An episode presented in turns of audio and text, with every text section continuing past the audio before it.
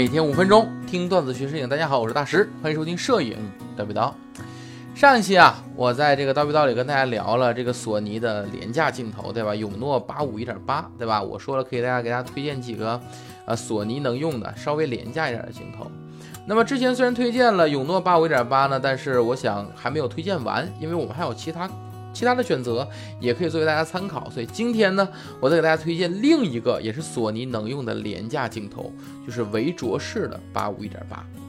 这个镜头呢出的要早一点啊，大概在一九年左右就出了，算是一个老镜头啊。很多人可能知道它，对吧？但有很多人可能不知道它，所以简单的给不知道的人呢可以说一下。呃，我说的这个维卓式的八五一点八呢，是它的二代镜头，它的一代是手动对焦的，二代就是自动对焦的，所以这是一个自动对焦镜头。我一般推荐推荐自动对焦，推荐手动咱就不用聊了，对吧？那好，这个自动对焦镜头呢，它的价格大概是多少呢？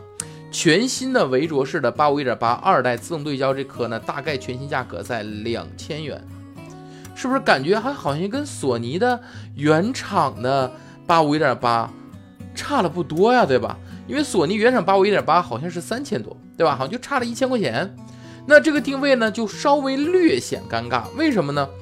因为你感觉我多添一千，我是不是就买一个原厂了？我何必要买一个副厂呢？但是你要考虑啊，这是三千差一千呢，它差了是整整百分之三十三啊。也就是说，整个的价值差了百分之三十。你要是一个一万的镜头，那它可是差了三千呢。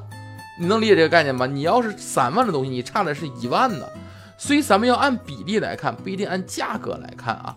那好，我们就看这个价格差的，就算这一千在你能接受范围，那我为什么会推荐维卓式个镜头呢？因为我觉得这一千呢可以省，因为这枚镜头的素质或者画质是真的好，好到什么程度呢？能跟原厂的八五一点四差不多，你能想象吗？它的锐度各方面不是八五一点八的水平，能到八五一点四差不多。你想象一下，是不是感觉哎，这么一看，这个镜头就值很多了，对不对？这个镜头呢，外观首先稍差一点啊。唯卓是这个八五一点八的二的，它外观要稍差。和原厂相比呢，它不止没有光圈环，它连多功能按钮它都没有，对吧？所以呢，你可以单独的看成这就是一枚单纯的镜头，单纯到只能拍照的镜头。微单的这些所谓的黑科技加持，它是完全都没有的，对吧？那么这个镜头呢，也做到了一颗镜头该有的东西。第一点，镜身设计的非常好，全金属的镜身，真的牛，也非常的抗用啊。你说我想要一个镜头用的时间长一点，全金属你肯定抗用，对吧？第二，它锐度好，对吧？刚刚说过了，锐度好，锐度有多好呢？这枚镜头的最大光圈就是它的最佳光圈，你能想象到吗？八五一点八全程一点八开着没问题，就是它的最好光圈效果。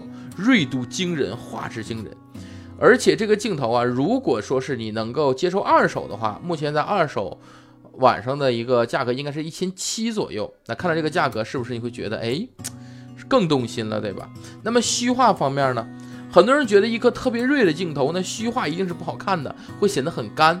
那我们需要的是一个刀锐奶化的一个镜头，对吧？这才好镜头嘛。那这枚镜头的虚化呢，其实还可以，真心还可以。如果你跟八五一点四相比，那绝对是稍差的；但跟八五一点八的索尼原厂相比，那绝对是差不多的。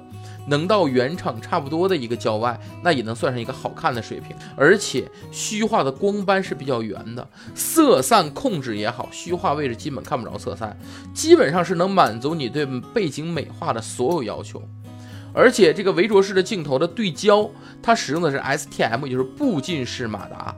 尽量做到了无声，而且对焦速度也绝对不弱。索尼应用的是直驱超声波马达，那肯定是索尼的要更好一点，超声波马达了嘛，对不对？但是对焦方面呢，步进式马达其实完全显不出慢来。你在拍的时候，维卓式的对焦速度跟索尼原厂的八五一点八的焦速，尽管他们只差了一千块钱，但是你会发现对焦速度差不多，所以这绝对是一个能让你用的好的一个镜头。而且还有一点，这是我个人的看法，在我看到原片的时候，我觉得维卓的颜色呢比较贴近于粉白一点，而原厂的八五一点八的颜色呢有点发青发黄的感觉。所以如果你是拍人像的话，那么粉白的颜色是不是更适合人像？当然这是我个人的一个看法啊。当然了，也不是说这个镜头就没有缺点了。首先有炫光，百分之一百会有，因为国产镜头的镀膜摆在那儿，那就一定会有眩光，那我们就只能戴遮光罩了，对吧？来大大减轻这个眩光。其次就是对焦方面，如果你用的相机是索尼的一代，那么它会有丢焦的情况。但是如果你是三代以上的相机，几乎就没有丢焦了。而且一代机身呢是没有防抖的，而三代机身是有防抖的。而本身这枚镜头微卓士的八五一点八二代，它本身是不带防抖的，所以肯定是用三代以上的机身会更合适这个镜头啊，这是我的建议。当然了，这枚镜头呢也有一个很大的劝退项目，就是它的重量。微卓士这个八五一点八的二代呢，整体重量大概有六百六十九克。那六百六十九克大概是一个什么概念呢？呃，索尼的 A7 一代的机身大概是四百四十一克，也就是说，这枚镜头如果你是装在一代机身上面的话，它的镜头重量要超过机身的重量。那达到的效果就是你拿着这个装着这枚镜头的这个机身，你会发现它往前倾，也就是说头重机身轻的效果。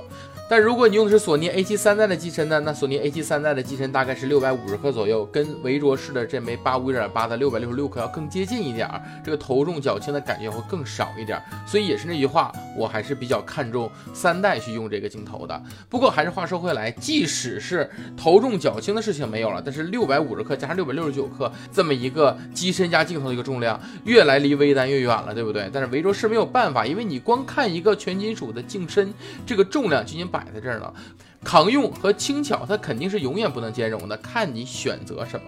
所以，如果你不在意重量的话，那么这个维卓式的八五一点八的二代是你特别好的索尼方面的一个廉价八五的一个好选择。好了，那我们今天的索尼八五廉价镜头推荐呢，就到这里了。我们在下一期会继续推荐索尼能用的廉价镜头，我们下期再见，拜拜。